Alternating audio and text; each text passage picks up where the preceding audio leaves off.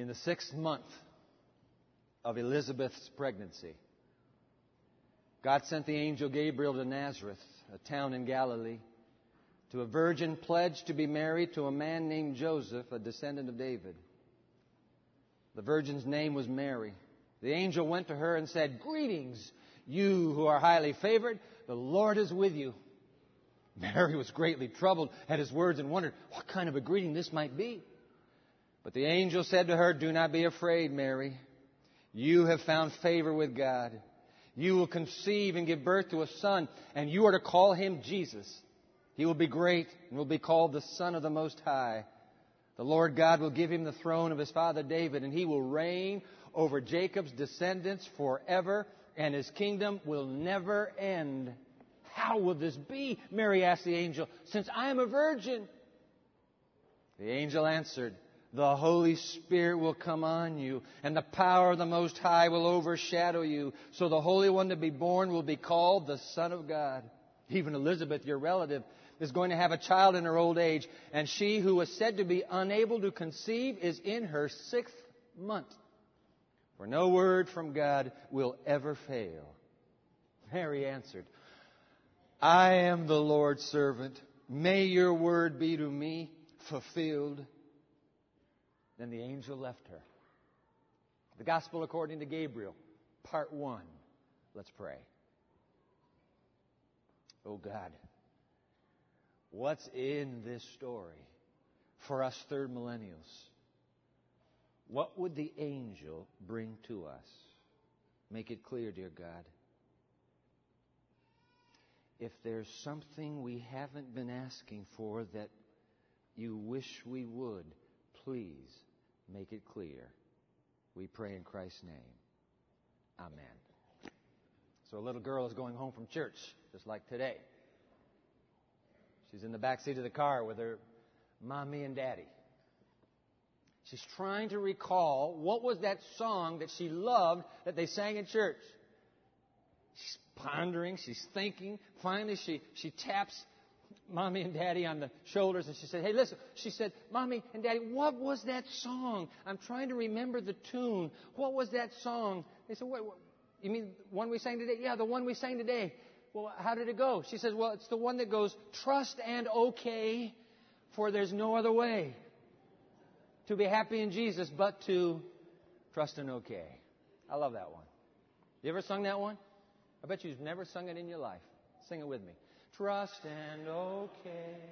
For there's no other way to be happy in Jesus but to trust and okay. Now, I understand the hymn writer meant trust and obey. But I kind of like that little girl's version because you know why? It is spot on. The gospel according to Gabriel. Open your Bible with me to that great story that I read in your hearing just a moment ago, the Gospel of St. Luke, chapter 1. Open your Bible to Luke, please. Luke, chapter 1. You didn't bring a Bible? Oh boy, grab the uh, Pew Bible in front of you. Follow along. This is one story you want to track, one narrative worth tracking. Page 688 in the Pew Bible. So I'm in the New International Version. I'm in the New International Version that just came out in March. Brand new edition. This is called the 2011 Update. You'll see why I'm in it in just a moment. The Pew Bible is the New King James. Nothing wrong with that. Pull that out. Follow along. Whatever translation you brought is fine with me. Let's begin. Luke chapter 1. The story begins, verse 26. Verse 26 in the sixth month of Elizabeth's pregnancy, God sent the angel Gabriel to Nazareth, a town in Galilee. Now hit the pause button right there. Because I need to remind you, this is the same, this is the same Gabriel you and I were focused on the last time we were together. Can you believe it? Three Sabbaths ago. What was it? Easter Sabbath, the last Sabbath of the school year. This is the same Gabriel. You remember the one, the angel that came down like a meteor with a sonic boom? You ever heard of sonic boom? You know how you get a sonic boom, don't you? When you fly faster than the speed of sound. Boom! Explosion of white light. Massive earthquake. Towering angel comes up to that stone in front of Jesus' garden tomb and just boing, boing, boing, boing, boing like pebbles. Roman guard fall dead. This kind of like that. This is the same Gabriel. Same one. Now I need to, uh, there, there's one other little snapshot we've got to stick in right here. And it happens six months earlier than this story. So just turn the page back towards Luke, the beginning of Luke. Just turn back one page if you have to. And by the way, fascinating narrative right here. We'll share this one next Sabbath, you and me together.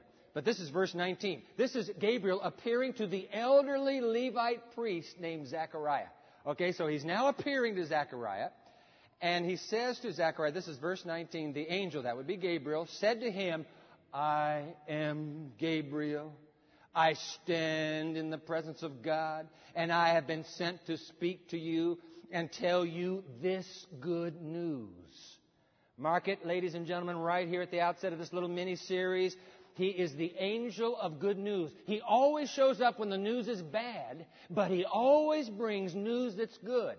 It's, it's the gospel. The gospel according to Gabriel. We've got it right here. I'm the angel that brings good news. I bring the gospel. Now, we haven't even started the story yet, but I wish you'd take out the canvas of today's study guide. Pull the study guide right out of your worship bulletin. Let's start painting a picture of Gabriel. We'll call them the FAQ of Gabriel, the frequently asked questions of Gabriel. Pull out your study guide. Do you, do, did you not get a study guide? Put your hand up. Come on, ushers, let's do this. Let's make sure everybody here gets a study guide for today's teaching. Hold your hand up, balcony here, wherever. Glad you're here. Hold your hand up. We'll get that to you. And those of you who are watching on television, we're delighted to have you. You're watching on the web right now, live streaming. Glad you're here. You can get the same study guide. Go to our website. Let me put it on the screen for you so you can see it. There it is. You see it on the screen now. www.pmchurch.tv. You go to that website, you're looking for this new mini series, The Gospel According to Gabriel. This is part one. When you see part one there, it'll say, it'll say study guide. Click on study guide, you'll have the same study guide we have right here. Frequently asked questions. You see that on the internet all the time. FAQ. Okay, what are the FAQs about Gabriel? Let's go. Jot them down. Frequently asked question number one What is his name? What's it mean? Would you jot it down, please? The name means strong man of God.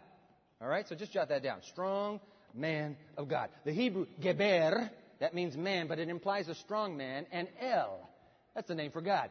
Geber El, Gabriel. That's how we get Gabriel. All right, so it means strong man of God. FAQ number one. FAQ number two, jot it down please, position. What's his position? We just heard him say to Zechariah, so you can go ahead and, you can go ahead and jot it down. I stand in the presence of God. That's his position. I stand in the presence of God. But you say, hey, wait a minute, wait a minute, wait, wait, wait. What, what does that mean? Ah, the Bible doesn't leave us guessing for long. Let me just run some text by you so fast we don't have time to look them up. I'm going to shoot them on the screen very quick. Let's go to the book of Ezekiel, chapter 28, Verse 14, speaking of a certain angel, here we go. Verse 14, you were anointed as a guardian cherub. You see, the cherubim, that's an order of angels. You were anointed as a guardian cherub, for so I ordained you. You were on the holy mount of God. That's the throne of God in the universe. You walked among the fiery stones. Now listen, Anytime God shows up in the Old Testament, anytime, it's always demonstrated by the, by the presence of fire. Moses sees a bush, and what's happening to the bush? Physical presence of God. It's on fire. Okay. So, would you fill this in? Let's put it on the screen. Fill it in, please. 20, Ezekiel 28 14. A guardian cherub is one who stands on the holy mount of God among the fiery stones, meaning in the very physical presence of God. How close does this angel, does the guardian angel, this guardian cherub, how close does that angel stand to God? Exodus. Let's put it up. Exodus chapter 25, verse 22. You remember Indiana Jones and the Raiders of the Lost Ark, that, that golden ark, okay? This is the golden ark now. God is speaking about the golden ark. That's not an invention of Hollywood. That, that's God's invention. He's describing the golden ark right here to Moses. And there, Moses, I will meet with you and I will speak with you from above the mercy seat. From between, whoa, the mercy seat is a symbol of God's throne. From between the two cherubim, which are on the ark of the testimony, and I'm going to not read the rest of it. He says, I'm going to meet you that symbol of my throne, two guardian cherubs right beside me. So who is this Gabriel who says, I stand in the presence of God? He must be one of those two guardian cherubs, cherubim. We've got to find out about that guardian cherubim, cherub that's mentioned in Ezekiel 28. So let's go back to, oh yeah, go ahead and fill this out first. Exodus 25, 22. The mercy seat is God's throne. God says, that's where I sit. That's my throne. I will meet you there. Two angels right beside me, just like it is in heaven. We know it's just like it is in heaven because of Ezekiel 28. Now let's go back to Ezekiel 28. Let's find out who this guardian cherub is that God's talking to and describing in Ezekiel 28. Ah, oh, you, guardian cherub, you were blameless in your ways from the day you were created, because all angels are created, till wickedness was found in you. Keep going. The, through your widespread trade, you were filled with violence and you sinned. Keep reading. So I drove you in disgrace from the Mount of God. You're out of the throne room. I drove you out of the Mount of God. I expelled you, guardian cherub, from among the fiery stones. No more in my physical presence. Whoa. Who is that? Oh, we know. Jot it down, will you please? Lucifer was one of the two guardian cherubim. Look at Isaiah 14. That's clear. Lucifer was one of the two. In fact, he was the number one of the two. But, keep your pen moving, because of Gabriel's role in sacred history, biblical history, as the divine emissary to earth, he always comes as an ambassador from God. Because of that role, it is clear he replaced Write that word, and it's a key word. He replaced the fallen Lucifer. Ah, his name means strong man of God. His position, I am the number one created being in the universe, right next to God. In fact, number three, his rank, jot it down, next to Christ. Next to Christ. That's his rank in heaven. He's the top of all the angels. Next to Christ. There are a couple references there. Want, uh, let, let's, let's just look up the Revelation 1 1 reference. You remember how the apocalypse begins, the revelation from Jesus Christ, which God gave him to show his servants what must soon take place. He made it known, Jesus did, by sending his what? He has his own angel. He sent his angel to his servant John. You say, yeah, but right, that doesn't say anything about Gabriel. And you're right, not a word about Gabriel's name in Revelation. But how do we know? Simple. Because Gabriel is the name, and he's named in the book of Daniel. He is the angel sent to Daniel, apocalyptic book. And interestingly enough, the amazing similarity between the prophecies in Daniel and Revelation would lead us, and this would be clear logic, would lead us to conclude that the angel that went to Daniel with those same prophecies and later comes to John with the same amazingly similar prophecies would be the same angel. Yeah. He's the angel. He's Christ's personal angel. In fact, if you look at Daniel 10:13, which we're not looking up, one time, listen, we'll get to this, the last piece in this little mini series. Gabriel was hand to hand combat with the fallen Lucifer. He could not fend Lucifer off. And Michael, who is superior to Gabriel, shows up, boom, takes over. Gabriel is freed. Gabriel is next to Christ. You've got that down. And finally, final FAQ, incarnation assignment Jesus, personal guardian angel. Jot that down, please.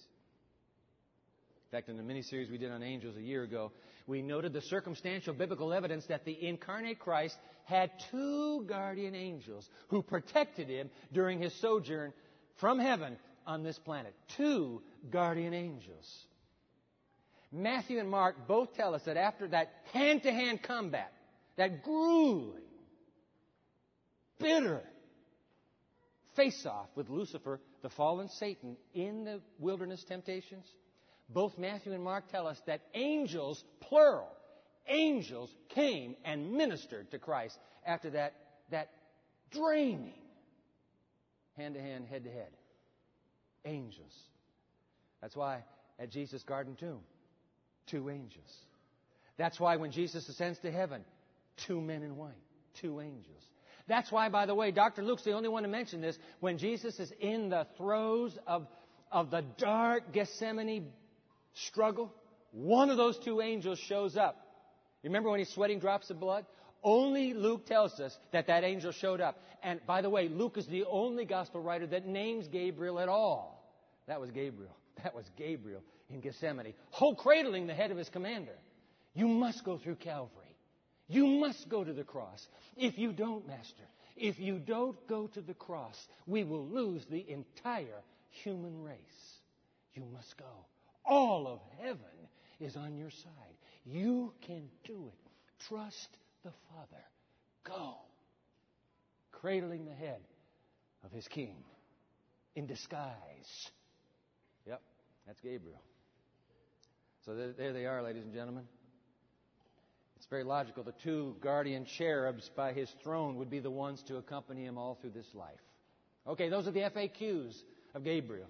So you can see, by the way, Gabriel has a very vested interest in this story with Mary because she is going to be carrying his king right here in her little teenage womb. He's very concerned that this pulls off okay.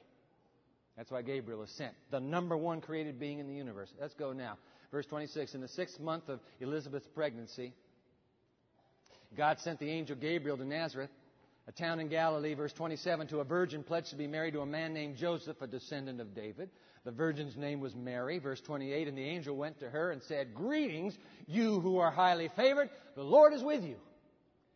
Have you ever been alone in the house? If you share the house with somebody, have you ever been alone in the house when the person you shared a house with unexpectedly shows up behind you or right beside you when your mind is totally on something else? What is your physical reaction? I mean, what happens to you? Your heart just leaps. And if you're Karen, you scream. Well, who are you, you stranger in my house? It's just me. So you can understand Mary's fear. Shoom! Suddenly, a man standing beside her. Verse 29 Mary was greatly troubled. Oh, boy, I'd be troubled too. Mary was greatly troubled at his words and wondered what kind of greeting this might be. Verse 30 But the angel said to her, Do not be afraid, Mary. It's Gabriel's favorite line. He'll tell it to the shepherds out in Bethlehem's hillside. He said it to the women at the tomb. He said it to Zachariah six months earlier. It's just his, it's his favorite line. Do not be afraid, Mary. You have found favor with God. Verse 31. You will conceive and give birth to a son. You are to call him Jesus. He will be great and will be called the Son of the Most High. The Lord God will give him the throne of his father David, and he will reign over Jacob's descendants forever. His kingdom will never end. Huh. Verse 34. How will this be? Mary asked the angel, since I'm a virgin. The angel answered, Ah, the Holy Spirit will come on you and the power of the Most High will overshadow you. So the Holy One to be born will be called the Son of God. Why, even Elizabeth, your relative, is going to have a child in her old age, and she who was said to be unable to conceive is in her sixth month. Verse 37 For no word from God will ever fail.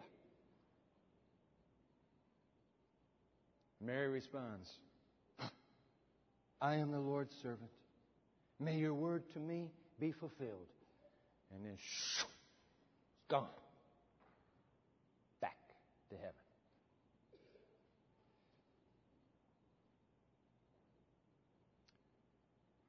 The last words of Gabriel.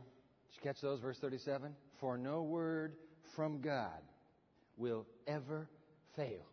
And some of you are looking at your translation. All of you are looking at your translation. You're saying, boy, that's not the way mine reads. You're right. This is new. This is the new NIV. Accurate to the Greek. Accurate to the Greek. In fact, let's put both renditions. The, the new NIV, put it on the screen, for no word from God will ever fail. I want you to keep on to have that. So you jot it down in your study guide, then you'll have this rendition. For no word from God will ever fail. That was the NIV. Now we'll go to the, the uh, New King James, which represents, by the way, all the other translations. For with God, nothing. Go ahead and fill that one in. For with God, nothing, nothing will be impossible. Both renditions accurately translate the Greek. Watch this. I'll put the literal Greek. Now, this is the literal Greek on the screen. For not will be unable from God every word. When you read the original languages, that's what you read. When you trans, translate them into English, that's it. But they're, they're, they're, they're double negatives there, so let, let's just turn it around a bit. We'll render it again. For every word from God will not be unable or will not be impossible. The word not is a negative, and un or im is a negative as well. So now let's put it so that we, the negatives cancel each other out. So now let's put it in the positive. For every word, this is exactly how the Greek reads, for every word from God will be able, will be possible. And wouldn't you know it? Gabriel's words are almost a direct quotation from that famous story. You and I have shared this story multiple times because it's one of my favorites, and you know the one I'm talking about, where Abraham is sitting trying to lower the heat index, fanning himself in the shade of his tent, when he spots three strangers just a stone's throw away. You remember that? Three mantled strangers? Remember that story? Oriental hospitality. He races out. Please don't, don't go by. Come in. Cool, refreshing drink. Lovely, delectable repast. Then we'll send you on your way. So he talks the three into coming into his tent. Now the shadows are darker. They sit with him, the three strangers, and the host. Remember that story? Now, this is what struck me this week. I never, never realized this before. We know who one of the strangers is because he does all the talking. And he's the Lord. Isn't that right? Moses tells us he's the Lord. Abraham will barter with him for Sodom in a few moments, right? The other two we also know are angels because it says, and the two angels left dinner and went to Sodom. So we know they're angels. Now wait a minute. You have the commander of the universe, and he has two angels with him. I wonder who those two angels would be. Could it be he was sitting on his phone and said, Hey guys, I need to go down and see Abraham. You two want to come with me? Let's go. We've got work to do. Sodom is a mess. Boom! They're on the planet. Mantled strangers.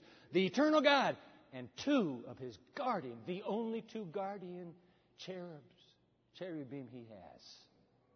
So, that means Gabriel is one of the two. He heard what the Lord said to Abraham. And that's why he quotes it. You remember, God is eating over, what was it, cottage cheese and mutton. So he's eating over the dinner. And he looks up and he says, Oh, by the way, Abraham, I need to tell you this. Your wife is going to have a baby a baby boy this time next year. Sarah, of course, behind the tent flat, over tent flap, overhears it, and what does she do? Snickers. God chides her for snickering. And then God speaks these words from the Septuagint, now the Greek Old Testament, the direct words that Gabriel now quotes to Mary. I'll put them on the screen. Genesis chapter 18, verse 14. Is anything too hard for the Lord. Only when Gabriel speaks them now, he doesn't ask it as a question. He makes it as a statement. For nothing will be impossible with God. For no word from God will ever fail. Mary. Two people having to do with the birth, unexpected birth for both of them of two sons. Same angel. Amazing. The gospel according to Gabriel. What is it? Read verse 37 again. For no word from God will ever fail. What's the point? Ah, here's the point. God's word will never fail you. I don't know what word God has spoken to you. Do you get words from God? When you read the Bible, does the Bible come alive to you? And do you once in a while hear Him say something to you like, I'm speaking to you now? Does that happen? Of course it does. I don't know what word God has given to you, but here's the good news from Gabriel that I need to pass on to you. Whatever that word has been, it will never fail. Do you understand? It will never fail. The angel promises us. So I, I need to hear from a prophet. Are you, are you crazy? The angel is better than a prophet any day of the week. He has the mind of God because he stands in the presence of God. No word from God will ever fail. Gabriel speaks to Mary. Trust me, this is going to happen. What has God said to you that you need to trust Him about? Gabriel looks at you and he says, Hey, trust and okay. That's what he's saying. Trust and okay. You trust God and it will be okay. Pastor Esther last week, you heard a sermon. She talked about people who have, she, she brought up this promise that this, this phenomenal promise that God makes that people have a very hard time wrapping their minds around this, saying, I'm not sure I believe this promise. I'm really not sure I believe this promise. I can understand why we'd be a little bit hesitant. Let me put the promise back up on the screen for you. Malachi chapter 3. Let's put verse 10 up there. Bring the whole tithe into the storehouse, that there may be food in my house. And test me. I want you to check me out, God says. Test me in this, says the Lord of hosts, the Lord Almighty. Keep going. And see if I will not throw open, I love the NIV here, I will not throw open the floodgates of heaven and I will pour out so much blessing that there will not be room enough to store it. I'm going to open the windows of heaven for you. Trust me. God says, hey, listen, would you make me your CFO? You know what a CFO is? Chief Financial Officer. Would you make me the CFO in your life venture, your enterprise? Make me the CFO. Trust me, Dwight. Trust me and it'll be okay. Trust me, trust me, and I will take care of you. How do I know that you want me to, to be your CFO? One tenth of what you have. It's mine. The moment you return to me, you're saying, I want you for CFO. The moment you return it to me, you're saying, I want you for CFO. I'll do it. That's mine. After her sermon last Sabbath, after Esther's sermon last Sabbath, a young adult sitting right here, could be right here, right now, a young adult came up to her and said, You know what? When I graduated and got into my career, the first year out, I said, I just, I'm not making enough money. I'm just not making enough money. I cannot tithe now. I hope you'll understand. She didn't tithe. She came to the end of that first year and she came under conviction. I need to be, I want God to be my CFO. I've gone a whole year now and made money and not returned any of God's to Him. Here's the deal God, I'm going to take a few months now and I'm going to return to you every penny that I kept because I said I couldn't survive without it. I want to return it to you. And she did over three years. $4,000 from that first year that she had spent. She returned it to God. When she returned that last remittance back to Him, a few days later, in the mail, unexpected, federal income tax refund, $4,119. Trust and okay. Trust and okay. You trust me? It'll be okay with you. Now listen, I'm not, don't, don't conclude from that testimony that, that, that if you uh, are faithful with God, you'll always get a $4,119 refund at the end of the year. You probably won't. But God says, trust and okay. I will take care of you. You will be okay. My word never fails. You trust me, you'll be fine. Trust and okay. So, what is it in your life where you need to be reminded today trust and okay. Something big going on in your life right now? Unsure about the future in your life right now? Not sure how it's all going to shake down in your life right now? God says, listen to me. Listen to me. Trust and okay. I will never fail you. I will never, ever fail you. Not my word to you. Isn't that great? Man, trust and okay.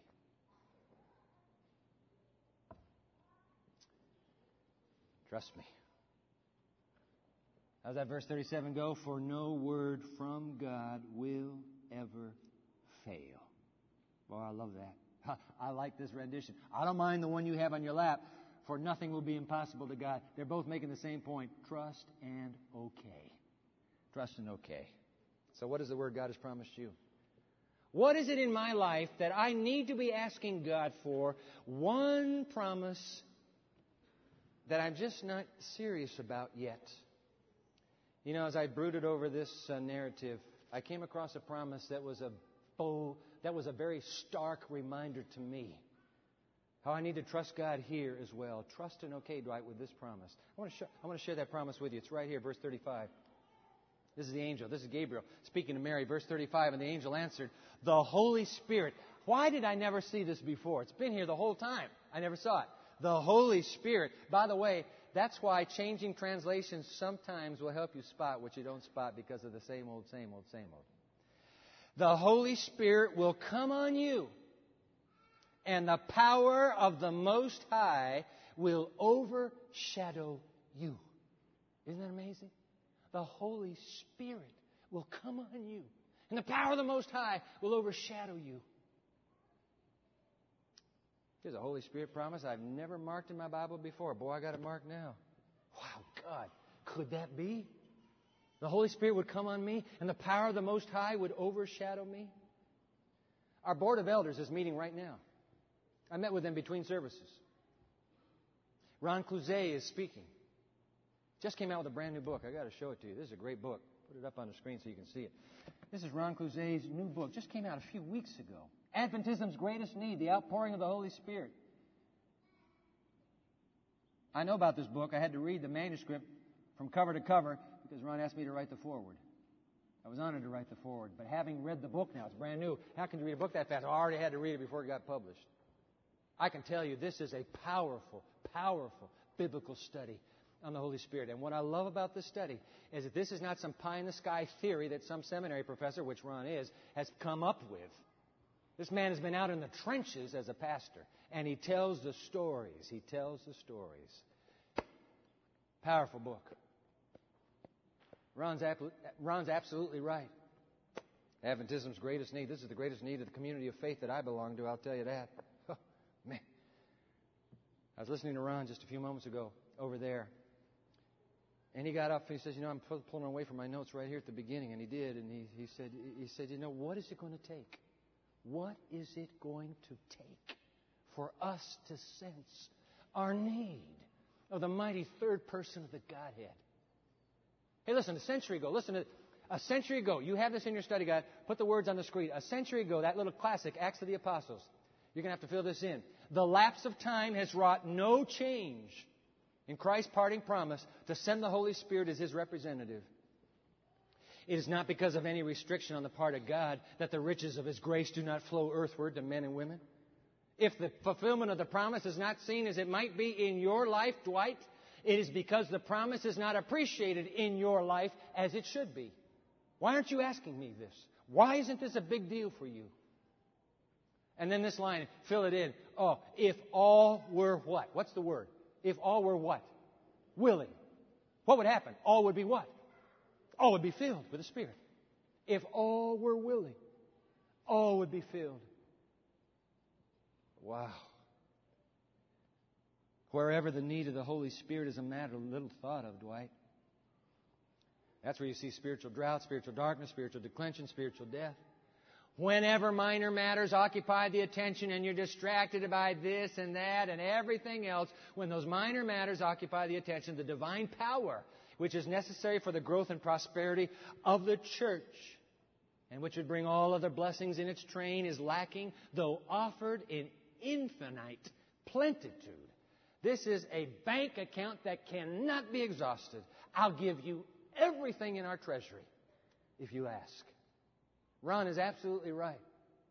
Our greatest need, as this little community of faith that I belong to on this planet, our greatest need today is for the outpouring and the infilling of the Spirit of Christ, the mighty Holy Spirit. What's it going to take? So last Sabbath, Karen and I were out on the West Coast. We were in Salem, Oregon, the capital of the state, celebrating with the East Salem Church their 50th anniversary. That was the church we were pastoring when God called us from there 28 years ago to come here. So it was an honor to be there. In fact, last Sabbath, 28 years ago, last Sabbath, exactly at that moment, we were pre- it, was, it, was, it was our farewell sermon. Which, by the way, means 28 years ago, this very moment. It was our first sermon here. So here, the reason I'm telling you this is because I said to the people who are getting ready to go, go into our Bible teaching last Sabbath, I said, you know what? If 28 years ago, on that last Sabbath, if 28 years ago somebody had come and said, hey, Dwight, you're going to be back here in 28 years and you're going to celebrate our 50th anniversary with us, do you know what I would have said? I would have said, you are crazy. You are absolutely crazy. I'm not going to be back here in 28 years. We won't even be on this planet in 28 years. Jesus will have come. 28 years later, they're still there. And guess what? 28 years later, we're still here. What's the matter? What is this promise that is offered with infinite plenitude? The entire treasury of heaven. I love Ron's positive perspective in this book. You're going to like the book. I put, the, put, put this quotation on. This is, this is from his book. Put it on the screen for you. the Holy Spirit is still at work in the church. I love this. He's never left us. Hey, look, 28 years have gone by. Do you think the Spirit's left? No, he's, still, he's still here. He never left. Isn't that good? The Holy Spirit is still at work in the church. He has never left us. He works today through scores. Oh, I know this to be true. I've seen it in your life. He works today through scores of faithful believers, and He will continue to do so, but He wants to do more. Would you write that in? He wants to do more. I mean, come on, Dwight. Trust me. It's okay. You can trust me. I want to do more. I want to do so much more. You're not even asking me. You're not even asking me for what I can do. You're trying to do it, oh, a little bit of here and a little bit of there, but you're not asking me yet. I have a whole treasury. Trust and okay. Just ask me. He longs to do more. How much more? How much more do you suppose he longs to do? Let me close with a story from Ron's book. In fact, Ron shared it with us Wednesday night at House of Prayer. The, the Board of Elders is leading us in a new spring summer series at House of Prayer based on Ron's book. And by the way, I hope you'll come and join us Wednesday evening, 7 o'clock Wednesday evening. Get your own copy. Based on this book. Wednesday night, 7 o'clock, right here at the church. Anyway, Ron shared this story. I want to read it to you. It's a story of Gao Hongzi, an illiterate man from China. Let me read the story to you. All right, here we go. Incredible story. Listen to this. Gao Hongzi, a laborer who lived in the country, had been baptized. He was a Chinese, became a Christian, became a Seventh day Adventist Christian. He had no family and no education, and not only was he illiterate, he had such a poor memory that he couldn't remember what people had read to him. But Gao loved Jesus and he longed to share God's love and his word with other people if only he could learn to read. Now listen up. One Sabbath, he decided that he would plead with the Lord to do something, anything, so he could share his faith so he spent hours that Sabbath, he spent hours praying for the Holy Spirit to empower him. He's in his humble little abode there in China. He spends hours. God, do something. Empower me through your Spirit. Suddenly, now, here, here, listen. Suddenly, Gao heard a voice say, Read Psalm 62. He protested that he couldn't read. But the voice came again. It didn't discuss the problem or argue with him. It simply told him again, read Psalm 62. So Gao took the Bible that someone had given him at his baptism and he opened it to Psalm 62 and then to his amazement he found that he was able to read so he read the whole psalm. Gao couldn't contain his excitement. He ran out of his shack and across the village where he told the church elder, God taught me to read. Then he recited the whole psalm from memory. God had miraculously given him the ability both to read and to memorize.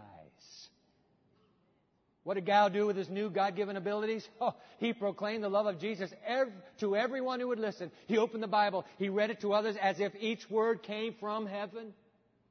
Because of this common laborer boldly placing his trust in God's promises, God used him to bring healing and hope to multitudes of people. Listen, hundreds came to the waters of baptism due to his testimony and ministry. 180 in the first year after he was baptized alone. Ron gave us more numbers Wednesday night. Hundreds more. He couldn't read. He couldn't memorize.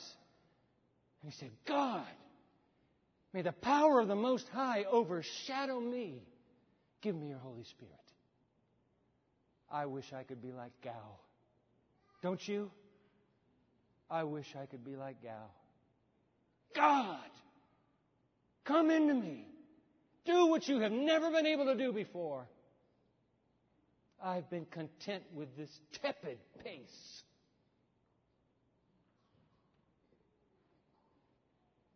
What is it you lack?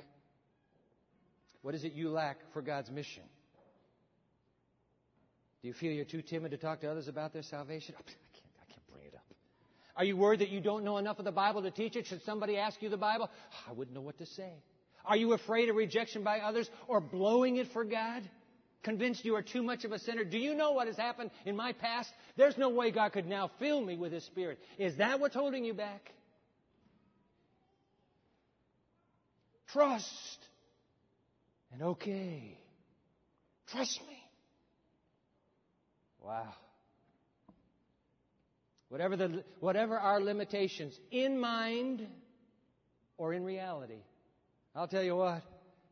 The promise of Gabriel and the story of see powerfully collaborate to assure us that when it comes to God's promise of the Holy Spirit, trust and okay is the right response.